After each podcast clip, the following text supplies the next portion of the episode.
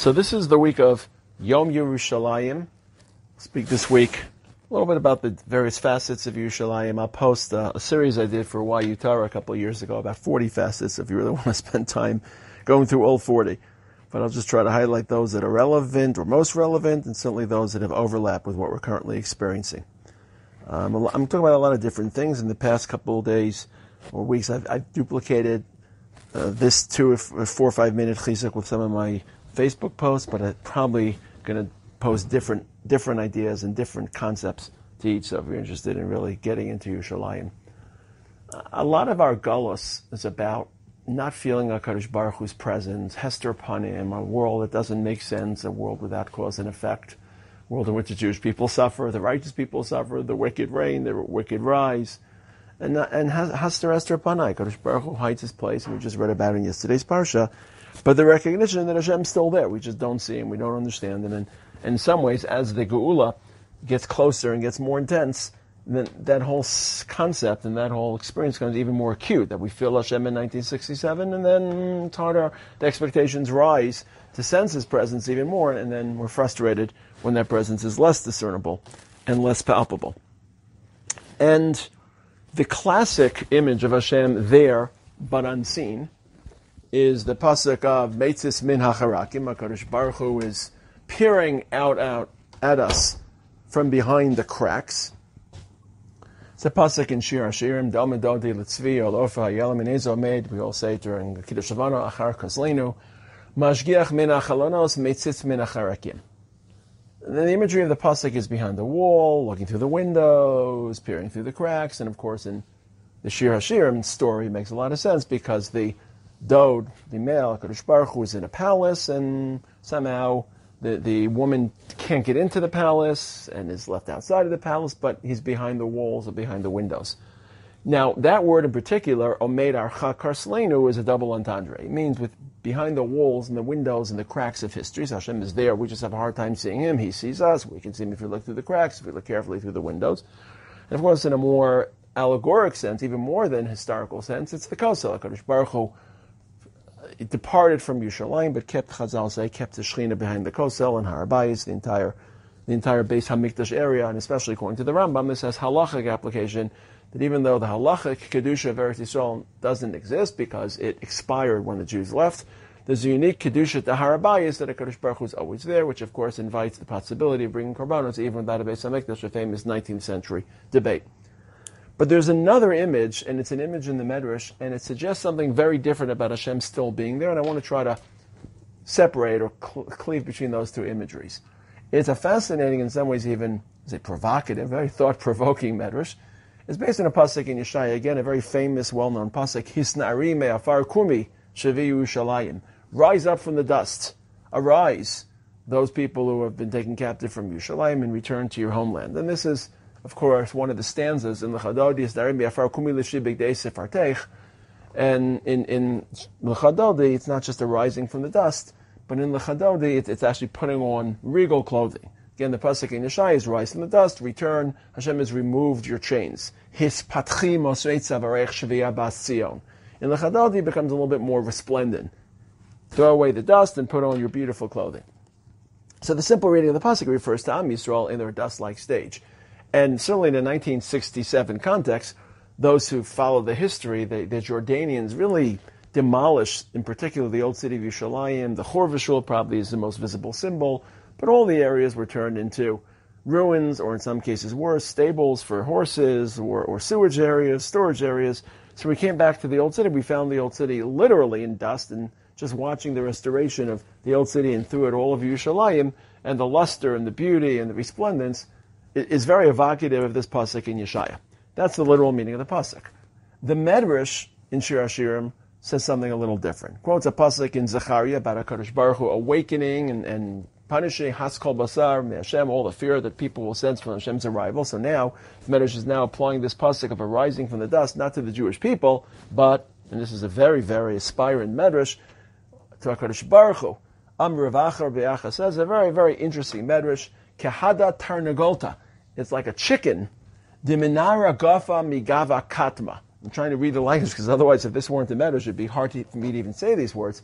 A chicken that arises and flaps its wings and removes all the dust from its wings. So that's an image that everyone can imagine. Close your eyes for a second. Imagine a chicken flapping its wings. Now, this is a very, very different read of the pasuk in Yeshaya. It's not about the Jewish people removing the dust, which makes for a fine allegory, putting on different clothing, the way that Lechadodi takes it by Kadosh Baruch Hu being removing dust and removing dust like a chicken that removes its dust. Well, part of it is it's very quick. Chicken doesn't have to slowly.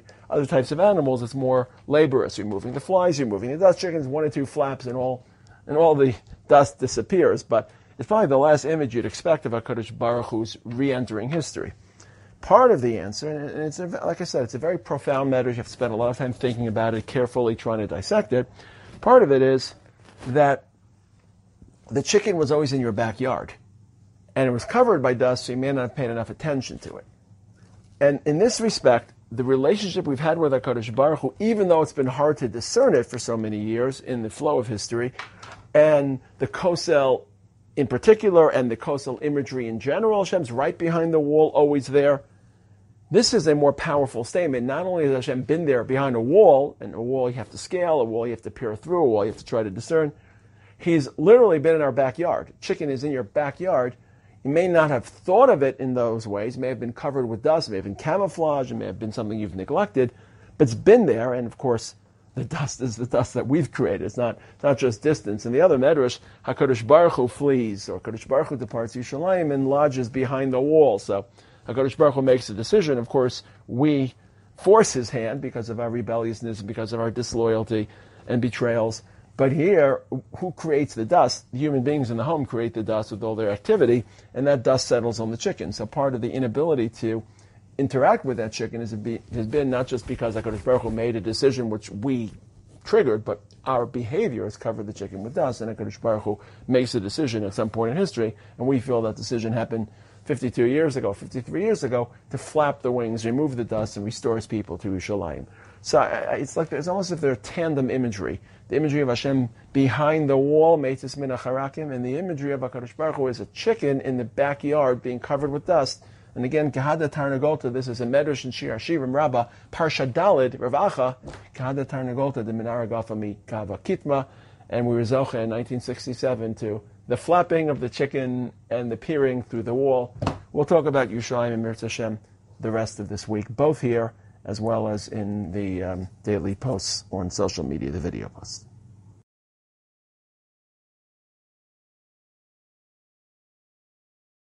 So this week is Yom Yerushalayim. We're discussing the role of Yerushalayim in the redemptive imagination of the Jewish people throughout history.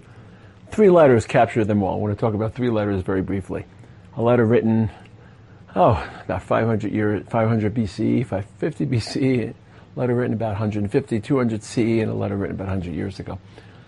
There's terrible, uh, terrifying, not terrible, terrifying Masara that the German Jews, Jews moved to Germany after the first Beis Hamikdash Churban, which is incredible to imagine. We think most of the Jews ended up in Bavel. We have reports that some ended up in Yemen, maybe some in Italy, but the Jews moved all the way to Germany, small group. Ezra invites all the Jews to come back, and unfortunately, sadly, most Jews don't, and that's why the second Beis Hamikdash was fated to never get any tread or traction. But it's one thing not to come back. But evidently, the Jews of Germany tell Ezra, "You go back to Yerushalayim, and we'll stay in Germany, which is our Yerushalayim, or mini Yerushalayim." And the Masara goes. It's a very harsh Masara. It's from the Sma that because of that response, German Jews would always suffer disproportionate to other Jewish communities because it's one thing not to live in Israel, it's one thing not to make it back, and there's all sorts of complications. But it's quite another thing to use the term Yerushalayim about any other city aside from Yerushalayim. I said, a very fearsome Masara, but it reminds us about Yerushalayim's role in maintaining that alternate, Uh, almost compartment of, of human imagination. We live wherever we live, we make peace with it, we embrace it, we, we strive, but we always know we belong somewhere else. And part of reminding ourselves we belong somewhere else is that word can't be used about anywhere other than the alternate place we're meant to be and that we one day will be. And then there's another letter. It's hard to know when it's written. It's in Yishalmi. Yishalmi quotes it about the people of Yushalayim after the Roman destruction, who write a letter to the Jewish community of Alexandria, and just to understand the, the, the understanding the, um, that's what I'm looking for, understanding the proportions. How many Jews lived in Yerushalayim after the Roman destruction when this was happening? Everyone had to move out of Yerushalayim. You all moved either up to Caesar, up, up north, like most of the Chazal moved, or you moved to Caesarea, where where the, the seat of the Roman uh, uh, commerce. No, it was brutal to live in Yerushalayim after the Roman conquest. Even Rabbi Danasi was friendly with the Romans, lived up north in Tiberia. And yet they wrote a letter, it's quoted by the Shami Chagiga. They wrote a letter from Yerushalayim Hagidolah to Alexandria Haktana. From the big city of Yerushalayim to the small city of Alexandria. Now, if you're an innocent bystander listening to this letter, the big city of Yerushalayim, the small, this is ridiculous. How many Jews live in Yerushalayim? Alexandria was this hustling, bustling cultural center with but people know that we just don't look at the reality unfolding in front of our eyes. We live a more historical reality, and Yerushalayim is the center of the earth where history began, history will end. And the letter reflected their Jewish redemptive imagination. There was a letter 100 years ago of Meir Simcha of Dvinsk, the great Meshech Chachma, was in the great port city of Dvinsk. Hustle bustle city was invited by the Jews of Yerushalayim. The Ashkenazi community. How many Ashkenazim lived in Yerushalayim at the turn of the century? Not many. It was very hard to live in Yerushalayim. It was even harder if you were an Ashkenazi because for centuries or for hundreds, uh, dozens of years it had been a ban, which is only slowly removed in the beginning of the 19th century of Ashkenazi Jews. There wasn't as established a community as the Sephardic community in Yerushalayim. And what's interesting is not just that the Meshech declined the offer, but the people of Dvinsk wrote a very angry, um, annoyed letter. Like, what were you thinking? What was on your mind? How would anyone in his right mind want to leave Dvinsk and be a rabbi in Yerushalayim for Ashkenazim? And now it's 120 years after that letter, more or less, and just where's Dvinsk and where's Yerushalayim? So we're celebrating the return not just of a city, but the return of a city that has served as an anchor against settling, against settling in. Jews embrace, we don't settle. Jews uh, adopt and advance, but we don't we, don't put up our tents. We put up our tents, but we don't stick those those foundations or those pegs too far into the ground. So we'll talk a little bit more this week about Yom Yerushalayim. So let's talk a little bit about the name Yerushalayim, because it's the city we're celebrating and our return to the city. What does the name Yerushalayim mean? What are its origins? So it's a hybrid. And in this case, a hybrid isn't just an accidental conjugation of two different names, but two very, very different views of Yerushalayim, two very different views of religion, two very different views of encountering Hashem that have to be conjugated. Yerushalayim is a conjugation or merging of the first name, Shalem. Shalem was a city. And that city had attracted a community of religiously minded people. And those religiously minded people were searching for perfection, improvement, a better world. They called their city Shalem. And they had a sense that human experience could be improved through religion. So they had a priest king. And their priest king was called Malki Tzedek Melech Shalem, Hu Kohen, La'el Elyon. And we meet this community in Parshas Lech Lecha when Avram is returning from his triumph over the kings in that terrible battle. So his name is Melchizedek because he wants to do the right thing. He wants to create a city of justice. And in the context of Bereishis, that's no small feat. Because in Bereishis, a lot of people are murderers, a lot of people are rebellious, a lot of people are betraying. And finally, humanity gets it right. He's a king of Tzedek. He's a Kohen. He's a priest king and they call the name of the city Shalem. So things are starting to move in a very, very religious direction. And that's why Avram halts and stops and sojourns, and it sounds like Avram even gives a meiser. It's unclear who gives tithes to whom, but the simple reading of the pasuk is that Melchizedek greets Avram with water and food and wine and food and uh, returning from battle because he's Melchizedek. That's what you do in this moral city, as opposed to their neighbors down south in Stone. And um, Avram recognizes this holy man, and he doesn't just deliver tithes as some toll or bribe, but he's accrediting their accomplishments. why does the Torah report this story? Why are we interested? Avram stopped in many locations. He didn't get on trains to go back from the war. Getting home from the war took him days, if not weeks. I'm sure he sojourned in various inns and locations. Why is it important? Because, of course, this is Yerushalayim. One day be Yerushalayim. And this encounter with Malki Tzedek is the passing of the baton, because Avram will come back to that mountain, not in Parshas Lech Lecha, but in Parshas Vayera. And at that point, it's not clear whether Melchizedek still lives there or not. Maybe Melchizedek lived in the city and Abraham went to the mountain, the Akedah. But from Avram's standpoint, the Akedah is going to be a second trip back. And at the Akedah, Avram's going to add a second word to Yerushalayim or to Shalem. It's not going to be a second word. It's going to be a filler. It's going to fill out what religion is meant to be because religion can't just be shalem, looking for perfection. How do you look for perfection? You don't just try to think of tzedek and morality and improving and being kind. You encounter Hashem and you submit to His will. And sometimes that will will be understandable to you, and oftentimes that will won't be understandable to you. And the paradigm of Hashem's indecipherable will is the Akedah. Because there's no way to understand sacrificing your son. It's beyond human comprehension, beyond any definition of morality. So HaKadosh Baruch Hu drags Avram back up to the mountain and says, okay, humanity has built a religious city on this site, and they've called it Shalem. They have religion, and they have priests, and looking for justice, and for righteousness, and for morality, and for ethics. It has to start with the encounter with Hashem. And that encounter won't always be understandable to you. And the end of the Akedah is Bahar Hashem Yera'eh. Seeing Hashem, being seen by Hashem, the rendezvous with Hashem. And at that point, the name of Yerushalayim is crystallized. Yera'eh Shalem. If you see Hashem, not optically, but if you encounter Hashem and you're in the presence of Hashem, and you accept Hashem's will, even when you can't understand it. And certainly when you can understand it, because the source of morality is not a human instinct, but a Kadosh Baruch Hu's will. And at some level which we just can't understand, it was really the moral thing to do to sacrifice Yitzchak. It was moral.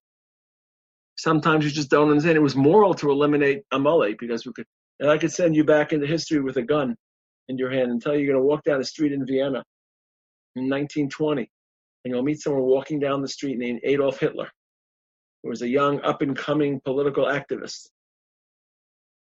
The moral act would be to pull the trigger. If you, obviously it's hypothetical, you can't know, but if you knew, you could save hundreds of millions of lives and countless suffering, countless bloodshed. So we don't always know, and we have to follow our own moral instincts. And of course, 99% of the time, the Torah's directives overlap with human instincts. We don't cheat, we don't steal, we don't lie, we don't.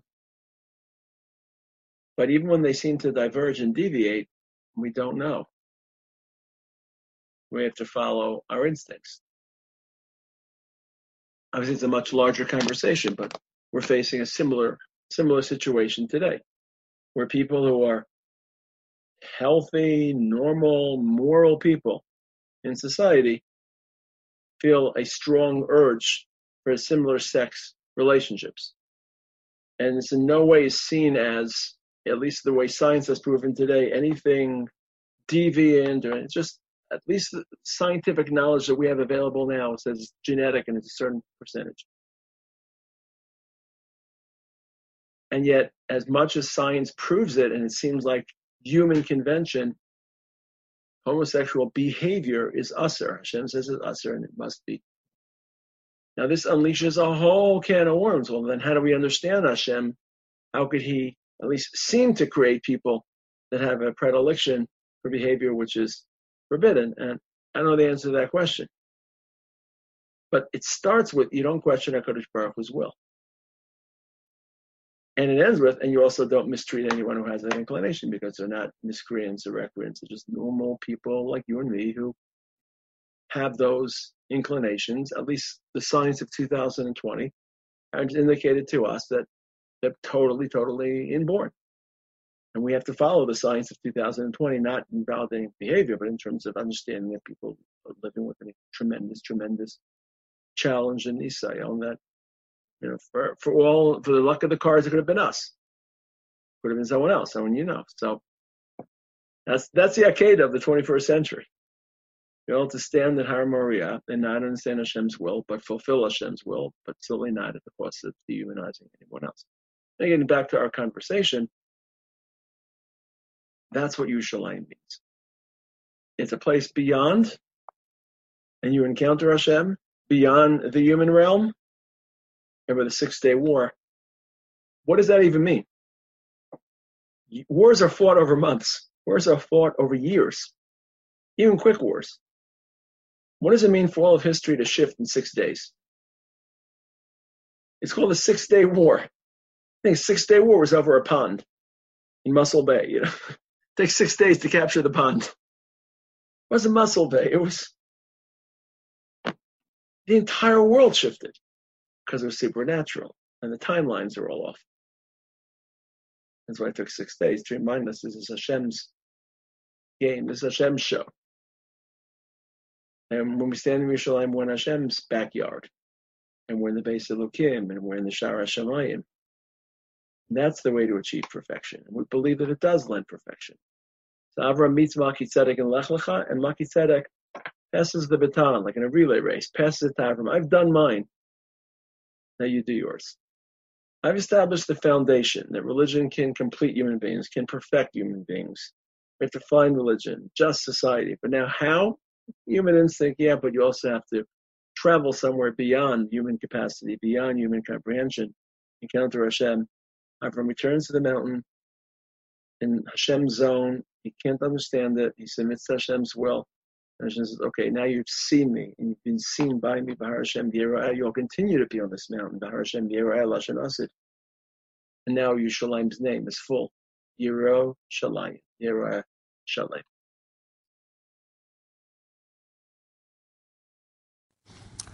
So we're we're building up to Yom Yerushalayim. There's a lot to think about. The Six Day War, Yerushalayim history, and so much of our thoughts of Yerushalayim are religious. Beis Hamikdash, Karbanos. And so much of them are messianic, returning to Yerushalayim, Yerushalayim, Ircha, Barachamim, Tashuv. That sometimes we forget about something much more, I would say basic, but something a little bit less messianic, I would say although it has messianic undertones as well. Yerushalayim is referred to in Tanakh, in Tehillim Kuf Chaf Beis, as Ir Shechubra Layachtav, perhaps one of the most famous, if not the most famous drasha about Yerushalayim. Yeshua Malevi says, Hakol Nasa Chavem. Everyone becomes friendly. Well, a lot of you have been in Yerushalayim. Not everyone is so friendly in Yerushalayim. Bus drivers aren't always friendly people, the drivers aren't always so friendly. So it's obviously it's not friendliness, but it's integration, it's solidarity, it's association. And there's something about Yerushalayim that has a, a, kinetic draw, even on Jews for whom Beis Hamikdash, Karbanos, Torah, davening, all the associations that we as Orthodox religious Jews typically draw to Yerushalayim, those associations, they don't mean much to some of the other types of Jews, especially in Israel, but across the world. But something about Yerushalayim, the legacy, the past, the promise, the, the iconic meaning of Yerushalayim, that just captures people's imagination, that magnetizes them. I wrote, I wrote an article in one of the newspapers called The City of Magnets. And it came to the surface in 67, those images of soldiers at the Kotel, those iconic images, and the shofar blowing. There was a a religious revival, a religious resurgence. And you can't just measure the resurgence of religion in the wake of 67 based on how many more people are putting on tefillin and keeping kashrus because it's not all or nothing and because there's no question that today's Israel is a far more traditional environment and it's expressed politically and it's expressed in so many ways.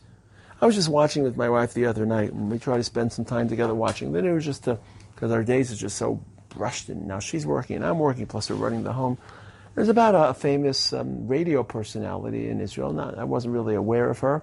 The husband's a radio personality. Is she a radio person? I don't think so. But she's becoming more well known because unfortunately she's stricken with cancer. And she's led a valiant, valiant battle, a very public battle, been supporting people who have cancer. She's uh, sharing it on, on various social media. So it was a documentary about her, and just she's not from, her husband isn't from, almost a typical, I believe that they're Sephardic, and it's more it's more potent in the Sephardic world that even people that don't keep halacha and Mishnah Berurah or Kaf HaChaim, or, there's just so so much religion to them, just being about Hashem and the Nisayon and Hashem will take care. It's just you felt like you were dealing with a Jewish religious person, obviously without the formal institutional halacha, which is so important to full avodas Hashem. And you have so much. It's in Israel. It's called Masorati, and of course, on the extremes, you have people who aren't religious, and you have people who are anti-religious, and you have it outside of Israel as well. People who feel deeply religious, but either have have dis, uh, severed themselves from halacha, or in their minds have redefined halacha in a way that gives it a modern tonality. But it's such a, it's certainly in Israel, such a more religious environment than it was before 67. Think of it this way. The two major visits of Yerushalayim in Sefer Bereshis. Of course, Avram visits Melchizedek, Shalim, but the two Yerushalayim visits are Avram at Har Moriah in the Akedah, in the Vayera, and Yaakov running in Vayetze. And there are three elements that characterize Yaakov's second visit, and those are the elements which I think capture Yerushalayim as it pertains to non-religious Jews.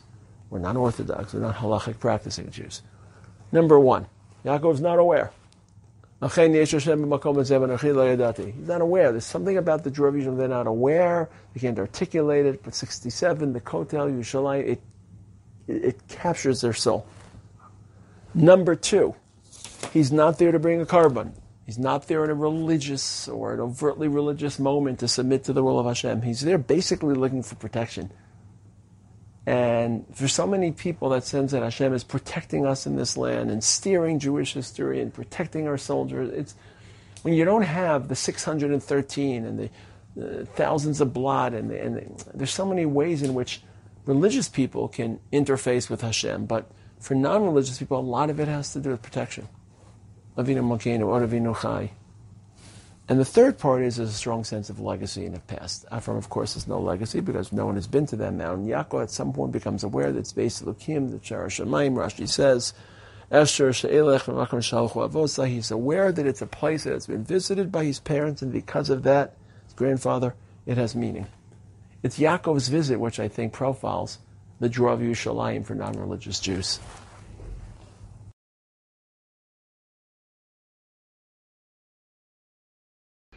Anyway, so we're, we're building up to Yom Yerushalayim, and there's an interesting standoff between David HaMelech and the Yevusim. The Yevusim are in Yerushalayim, and there are some statues there of lame people and of blind people, and somehow this thwarts David HaMelech's attempts, or it hinders his attempt to settle Yerushalayim, and David HaMelech makes an announcement. This all goes down in Shmuel Beis Parakeh, so you can take a look there. Whoever will enter the Migdal, the tower, and defeat and take the tower from the blind people and the lame people, then he'll be rewarded. And who are the blind people? Who are the lame people? And how are they hindering or, or preventing the Jews from settling Yerushalayim? So the Medrash expounds on this. The Medrash says that a long time before David ever reached Yerushalayim, our ancestor Avram had to barter Yerushalayim for Eretz Yisrael. The first city that the Jewish people essentially settled is Beersheba, Avram and Elimelech, and Avram and Avimelech, excuse me, and Yitzchak and Avimelech, and in Parshas Vayera, and then ultimately in Parshas Toldos. It's a long process. And Avimelech, who lives on the coast and evidently lives near Beersheba, cedes Beersheba to Avram, or at least gives him rights to live there and to dig the wells ultimately in Parshas Toldos. As long as Avraham is willing to take an oath. What's the oath? That's why it's called Beersheba, in part because of the oath, the Shvuah, Kisham Nishbu Shnehem, it's also in, called Beersheba because Avram's oath says that for seven generations, Yerushalayim won't be settled by Jews. Seven generations. Window, seven generations. Jews can't live in Yerushalayim, and that's the ticket, that's the price for being granted land in Israel for settling Eretz Israel. And now this is coming to a head. It's about seven generations later. Avram, Yitzchak, Yaakov, Yosef, Moshe, Aaron. So you're, you're basically counting off seven generations without being too careful about the math. And now there's a standstill in whether the oath was still in force, whether it wasn't in force. Again, this is this is the content of this the dispute and, and confrontation between David and the Yevusim. And the Yevusim, who at some level were descendants of Avimelech, maybe the same Yevusim who were indigenous to Canaan, maybe a different Yevusi, hard to know, but these Yevusim had placed these statues of blind people and lame people at the gates of the fortress to remind the Jews that they couldn't encroach, and they put these little scrolls in their mouths, and on the scrolls were written the content of the Shvuah. So it's a very fabled story, very interesting story. Uh, what, what does it mean for us? Evidently, and of course history is cyclical, evidently settling Yerushalayim is a lot harder than settling Israel proper. So it was then, and so it is now. But it's more than that. It's almost as if you can't do each at the same time simultaneously. First, Israel has to be settled. And then Yerushalayim is the climax, is the crescendo, is the, the culmination. Until we're ready, we can't settle Yerushalayim. Until seven generations pass. So this is presented by the Medrash, or presented by the Torah, alluding to the Medrash, as if it's an international opposition and we have to wait seven generations until the oath we took to Avimelech expires. But all these politics and oaths and agreements, they're just facades. There's something deeper. They're, they, are they're reflective. They're metaphors that the Jews have to be in Israel. They've got to settle and establish themselves and settle the land, and not just the land geographically, but construct a society of, of Torah, of religion, of ethics, of morality, of equality, of fairness, of well-being, and then, and only then, can they step into Yerushalayim. And it will take them seven generations, and in, in, in order to maintain this distance so that the land can be settled and can be purified, and then Yerushalayim entered. So there's this oath taken to Avimelech. And so it was then, and so it is today, in a very real sense. Essentially, 1948 was Avimelech Part 2, which we received Eretz Yisrael, but the price was Yerushalayim. Whether it was the price at the UN or the price of the armistice after the Independence War. So history is a cycle, and what happened before tends to resurface and rebound and, and surge again. Baruch Hashem, we didn't have to wait seven generations. We had to wait 19 years between 1948 and our return to Yerushalayim. The process isn't complete. We still face opposition, but Yerushalayim isn't a gimme. You would think we'd settle Yerushalayim first and radiate from Yerushalayim. The message of this story in Shmuel Beis is, no, Yerushalayim is the conclusion of a process, and the process could take generations. Thank God we started the process, and it only took us 19 years to launch that process.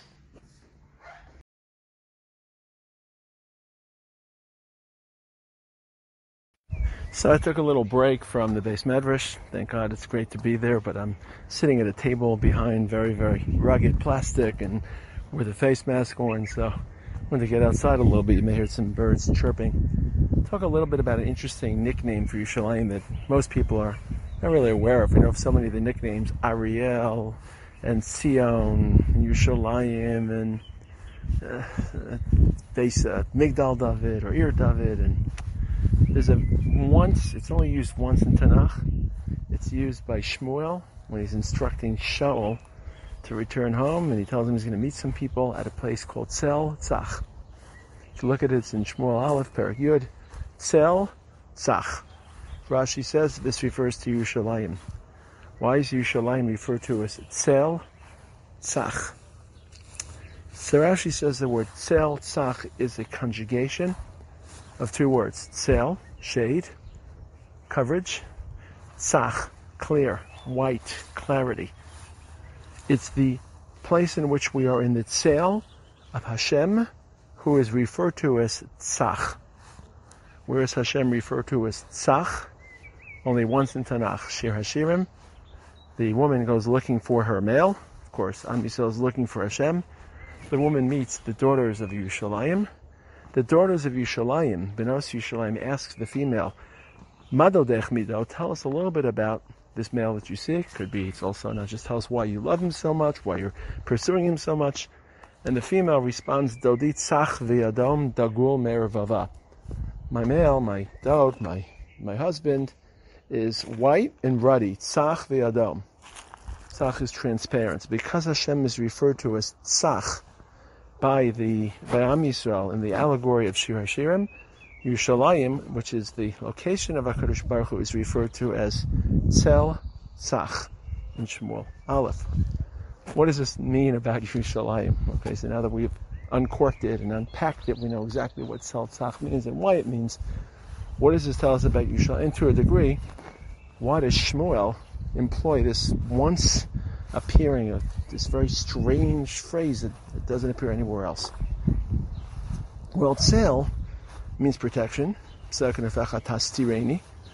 In the day of, of, of, vengeance or in the day of apocalypse. But in Shir it also means intimacy. I want to be in your shade. I want to be in your penumbra. I want to be in, in your closeness. And and Yerushalayim is certainly a place in which HaKadosh Baruch Hu's presence and closeness is felt most deeply. But it's more than that. It's more than closeness and presence and depth and intensity. It's intimacy, it's comfort, it's familiarity. In, in the whole story of Shir Hashirim, there, there's a level of comfort, obviously, that the woman is looking to feel with this male. And you could say that that's part of the drama that drives Shir Hashirim.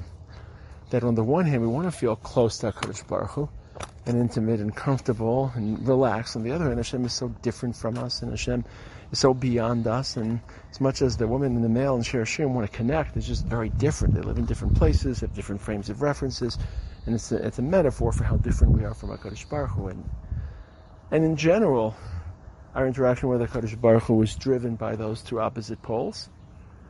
But in Yerushalayim, we're allowed to let down our guard a little bit. In Yerushalayim, the balance between Yiras Shamayim and Avas Hashem, between the fear and the distance. So, for example, when Moshe Rabbeinu was standing at the sneh, it's a total moment of submission in Yiras Shamayim.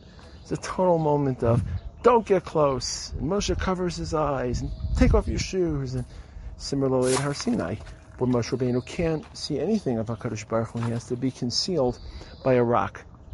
In Yerushalayim, it's a little different. Of course, it's Yerushalayim. Of course, it's a Beis HaMikdash, and of course, you can't walk in with your shoes. Uh, you can't walk in in ways that are disrespectful. And the Kohen Gadol can't even walk into the Kodesh HaKadoshim once a year. Certainly, but in Yerushalayim in general, there's a sense of lifnei Hashem. As you're standing in front of Hashem, you're eating your food in front of Hashem, you're sleeping with your family in front of Hashem. Just that you're in the presence of HaKadosh Baruch Hu in ways that don't demand Yerushalayim, there, there, are very few halachos in Yerushalayim that you have to live in awe because you can't keep up on based on Mikdash perhaps, but you eat, you sleep, you can die. There are some takanos about how Yerushalayim must be respected, and that's why Yerushalayim is called Tzel, shade, based on the role of shade in Shir Hashirim, and Tzach, based on first of all the word Tzach means clarity, accessibility visibility, something which is white and clear. And of course, in the context of Shir Hashirim, the word Tzach refers to a love affair between HaKadosh Baruch Hu and his people. And that's why Shmuel uses the word Tzel Tzach when Malchus is about to be launched, because the goal is to create Shalim as a capital, not just the Beis HaMikdash, but the capital city of the Jewish people. So the word Tzel Tzach means that Yerushalayim gives us the chance to be in front of HaKadosh Baruch Hu, but in an intimate way, which we feel the closeness, the intimacy, the care, the coverage, the shade, and, and not just the fear and the awe. And so it was in Bereshis, the two trips to Yerushalayim, Avram's trip to Yerushalayim. Of course, he doesn't understand Hashem during the Akedah, and of course, it's a moment of submission. But it's also a moment of intimacy, which he talks to HaKadosh Baruch Hu, and there's a comfort level, and certainly, certainly Yaakov's visit to Tahar Maria to Yerushalayim is, is one of feeling Hashem's protective covering and feeling HaKadosh Baruch Hu's Tzel Tzach. Now when we returned to Yerushalayim 53 years ago, I think that our return to this Tzel Tzach reintroduced the period of Tzel Tzach, That's just the city of Tzel Tzach. I think the last 53 years we felt HaKadosh Baruch Hu's warmth and closeness and intimacy and in some ways, you can say this was a recovery from a world in which it was harder, to feel a HaKadosh Baruch Hu Tzach. Someone who lives through the Holocaust, you can have Emunah, Bitachon, but you just, you just, it, there's a staggering mystery that you just can't solve. And Hashem seems, even to people who kept their faith, Ram Benisa, beyond, transcendent. And now they return to Yerushalayim, created a world in which why Hasidus is so more popular in this world of people that live in Israel because we really do feel. I'm walking out through the campus of Gush as we speak. I need to get some air, and you just feel as if you're living in the Arts of Sachayim, in the land of HaKadosh Baruch Hu, not just when you're in Yerushalayim. So that's a lesser known nickname of Yerushalayim, lesser than Zion, Ariel, Tzel, Zach.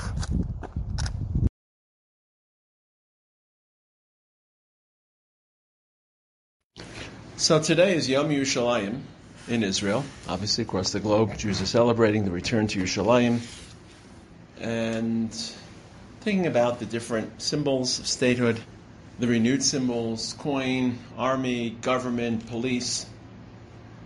Somehow, one symbol has become very deeply associated with Yom Yerushalayim, and, and, and it's very visible in public under normal years. This is a recording during the 2020 Corona virus Yom Yerushalayim, so things have been much more muted. But it's the flag, and there are flag parades and flag waving. Of course, the flag is featured prominently on Yom Ha'atzmaut as well, but somehow uh, Yom Yerushalayim has really become a flag waving ceremony as a day. And a lot of people have difficulties, religious people in particular, with flag, and we obviously feel that the flag is a representation of our country and our people, and we honor it and we respect it and we love it but is a religious meaning to a flag. There's religious meaning to the land. Shemitah, Yovel, there's religious meaning to Yerushalayim, Maaser Sheni, Korbanos, to the Beis Hamikdash, uh, to, the, to the to the air of Eretz Yisrael, Eretz Yisrael Machim. So, for religious people who like to stream their experiences in general and their Avas Aretz in particular and their identification with this land and a return to this land to religious tropes or through religious ideas, the flag provides a bit of a barrier, a bit of a mental roadblock. And so much so that I think a lot of people who, who do feel sympathetic with some of the ceremonies have a hard time. You've been in halacha. Is, is there meaning to a moment of silence? Is there meaning? I think there's some people who, during the moment of silence, particularly on Yom HaZikaron, which when we commemorate soldiers, they'll say Tehillim because they want to be part of the Yom HaZikaron ceremonies, but they feel that these are imported symbols that have no kedusha to them. They're looking for a source of kedusha. But don't get me wrong, I disagree, and I am quiet. I feel that kedusha doesn't just have to come from the halachic well springs of the past. It could be kedusha from Am Yisrael's decisions, but that's obviously a debate. So, what does a flag mean to us? And it's really a perfect juxtaposition. Sometimes the historical juxtapositions or the timing chronology is just too powerful to avoid. Every year, Yom Yerushalayim falls out in and around Parshas Bamidbar, and in and around the description of the flag. So Hakadosh Baruch is definitely telling us something. What what are we to make of a flag? So let's talk a little bit about flags and two aspects that flags create. And for me, at least, when I look at the Israeli flag, I feel those two aspects very, very powerfully. So let's start from pasuk in Shir Hashirim. It's in Shir Hashirim Perek. Um, uh, it's in Perek Zayin. Parak Zayin, again, a lot of the drama of Shir Hashirim is the relationship and the interaction between the general people who are on hand, the Benos Yushalayim, the daughters of Yushalayim, the Shomrei Hayir, the watchmen, basically these secondary characters, which at least in Chazal's mind are the Umos Ha'olam, eavesdropping on this interaction, this duet between the male and the female, the duet between HaKadosh Baruch Hu and Am Yisrael, at this point, there's a lot of hostility. At some points, they'll hit us. They're, they're angry at us. At some points, they're helping us, trying to fight HaKadosh Baruch Hu. At this point, they offer the Jewish people an interesting opportunity. Shuvi, Shuvi, Ashulamis. Everyone knows this pasuk. It's very poetic, very alliterative. Shuvi, Shuvi, Ashulamis. Shuvi, Shuvi, V'nechas Basically, come to us, Shulamis. The Jewish people are referred to as Shulamit, Shulamis. Come to us. Return to us. Come to us. Join us the literal translation is, we want to see you, so we want to be part of you. There should be some optical interactions, visuals. But Chazal have a very different interpretation. This is a medrash, of course, in Bamidbar. A lot, a lot of connections between flags, Bamidbar, and this section in Shir Hashirim. Hidav kulanu, come close to us, bo etzleinu, and we'll offer you positions of leadership. Nechzebach, it's in a pasuk in Yisra, kalam. So when the Jewish people are being invited, they're not just being invited to live in a suburb of New York City, they're being invited to become the mayor of New York City to become the treasurer of Spain, to become the lead scientist, to become the politician, to become basically lead us, be part of us because we recognize Shulamis, we recognize your ability, that's why the Jews refer to you as Shulamis, to reach a state of better shlemos, of perfecting the world. You have a talent, you have ability, be part of us. Now, what's the response? We'll talk about the invitation in a moment. The Jewish people respond, Ma techazeva shulamis. What can you offer Shulamis? We're speaking in third party. Kimecholas hamachanayim, like the dance in the desert.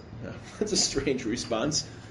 We dance in the desert, and therefore we're not gonna we're not gonna accept your invitation. There's something about the desert and the setup of the desert, the dance of the desert, the arrangement of the desert that's too important to give up and is superior to this offer that you can't refuse. So Chazal fill in the blanks. Chazal say that what can you possibly give us, the Jewish people, respond metaphorically to the nations? Kigedula sha'asa elokim bamidbar, like the flags that Hashem gave us in the desert. Degel machane Ruvain, Degel machane Yehuda. Can you give us flags?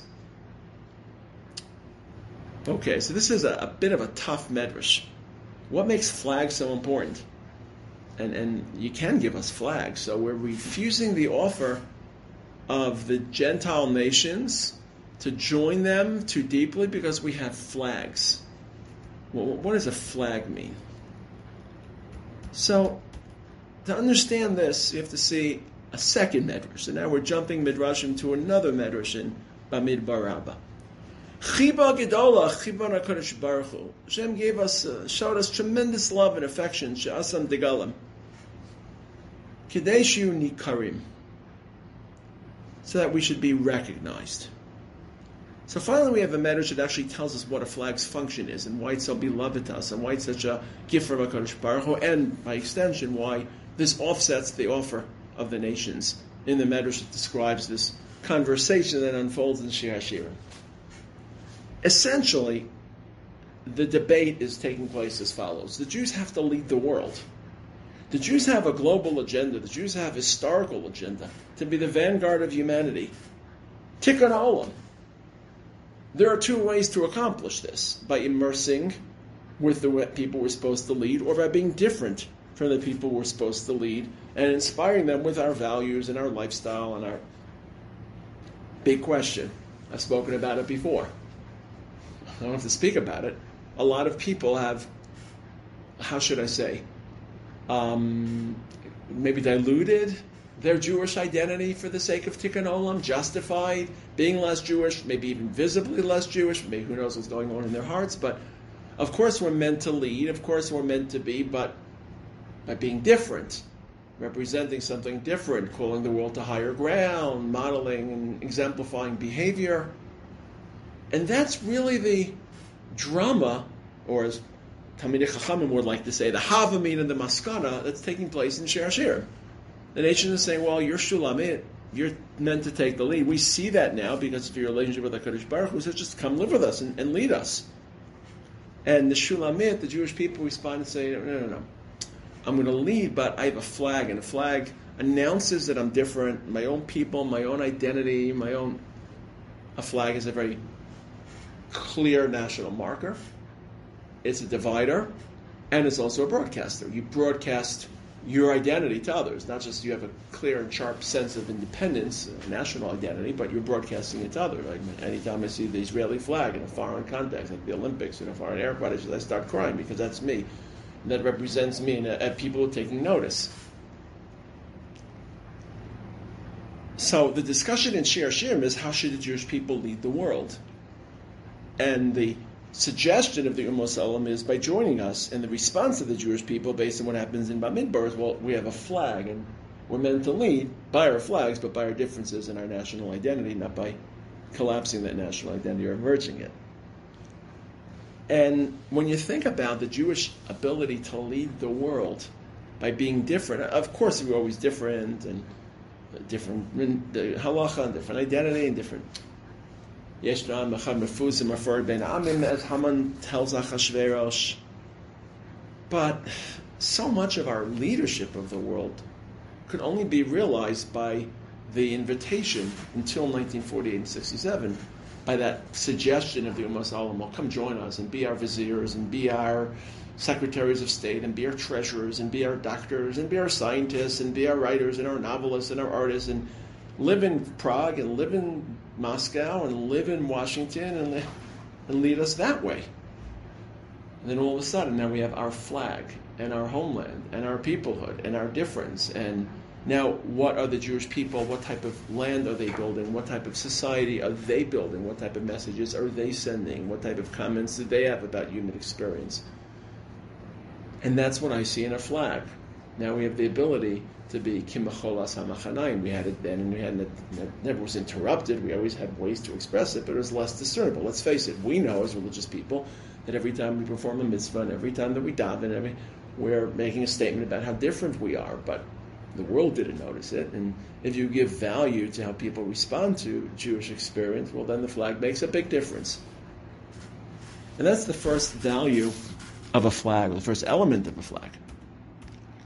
The second element of the flag is not about the nations of the world as much as it is our relationship with Hashem. And to understand this, you have to see it a third medrash, a lot of midrashim here.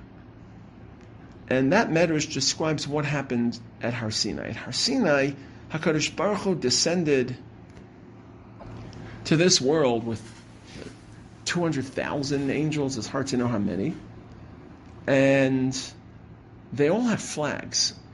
This is based on the pasuk in Shir Shirim, Dagul Meravava. Ravava is a reference in, in Tanakh, according to the Chazal, to the tens of thousands of angels that accompanied Hashem to Har Sinai, angels swirling. But into this matter, also in Bamidbar. Kivan Shiro Osan Yisrael, Shein Osing Degalim Degalim, so now that they saw these flags, they said, well, we want flags also. Hischilu misavim ledegalim. So Hashem says, oh, you want degalim, I'll fulfill your wish. I'll give you degalim. And then there's a pasuk, another pasuk in Shirashim, Haviani abeis hayayin, v'diglo alayave. Brought us to the to the cellar of wine, which is a reference for Har Sinai, and, and he provided flags. So this seems to be a very, very different meaning of, of flags. It's not about the nations of the world, based on that pasuk and shir Hashirim come to us, and we had the mecholas and machanaim, we have our own flags, the dance in the desert. This is about the role of flags for malachim. Flag represents association. If you associate with the flag, you associate with what the flag represents. Not just a broadcast, not just a marker, it's an association. So why is there, why do people shouldn't disrespect the flag? It's, it's a piece of cloth. It's because by disrespecting the flag, burning the flag, you're you're insulting the nation. You're, you're, you're associated with something. The malachim are, well, they're associated with Hashem. They're the extension of Hashem's will. They have no freedom of choice. They're not autonomous as human beings are. So, a malach, when malachim speak in Tanakh, they're speaking presumably in the name of HaKadosh Baruch Hu. They don't have free will. So, the malachim that speak to Moshe, the malach, the malach speaks to Moshe, the malach speaks to Abraham Maria, they're conveying HaKadosh Baruch Hu's information. When we saw the malachim with flags, it hit us. Well, they're carrying flags, and those flags represent HaKadosh Baruch Hu. And, and we wanted those flags. We wanted flags so that our relationship with Hashem can change from avadim, banim, everything that we had before Har Sinai, before receiving His will. Now we want an even deeper and more intimate relationship that we, by holding a flag, represent Him. And this is conveyed by a pasuk we recite every day, which hopefully now will have a little bit of different meaning. It's of course in Tehillim Parachaf. It's the section that we know as Lam Natzech, Bizmol David Hashem B'Yom Tzara. Very well known parak in Tehillim, but it happens to be Tehillim Parachaf. Nirananabi Shuasecha Uveshem Elokeinu Nidgol. There's the word. In the name of Hashem, we raise the flag, Nidgol. Once we are nidgol and we have that flag that represents Hashem and our experience represents Him more directly, we're not just accepting His will. We're not just His children, we're not just His chosen, but our fate is His fate. In this world, what happens to Jews reflects on Hashem. And because of that association of V'Shem Elokeinu Nidgol, the first part of the pasuk is a very strange language. It's not about our Savior, it's HaKadosh Baruch Hu's Yeshua. The language of this fourth medrash, Kivayachal, it's all in Bamidbar Rabbah, Yisrael Nik'alim Uki'ilu Hunigal. When we're redeemed, He's redeemed. The name of Hashem increases and augments in the world. Mashasita lanu bishmecha. This is all the language of Chazal in the Medrash. It's the Parsha base if you want to look at the Medrash. And that's the second part that a flag changes, and I think that's the second part that changed.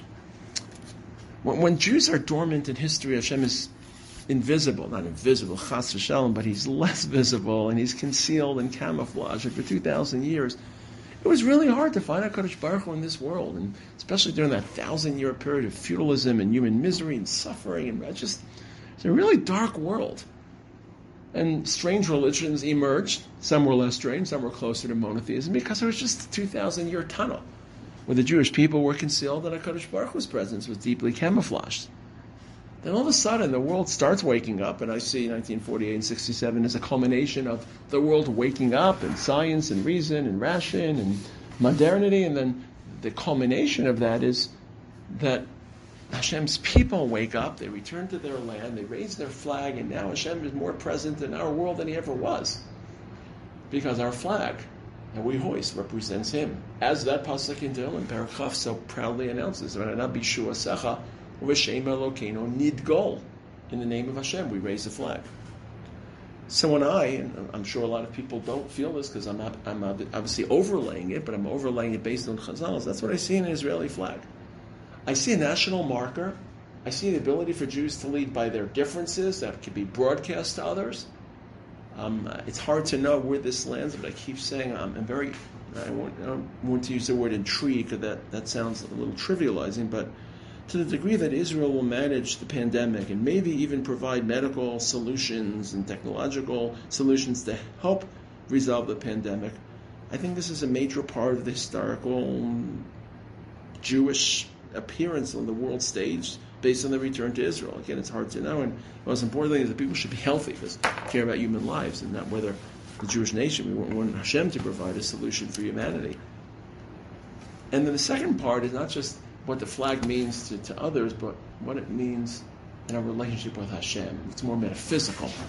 Just like the Malachim hoisted flags at Har Sinai, Am Yisrael wanted flags, received flags, and at that point, B'Shem Elokeinu Nidgol, once we had flags, we were B'Shem Elokeinu, therefore Bishu became apparent that our ark represents the ark in the presence of HaKadosh Baruch Hu.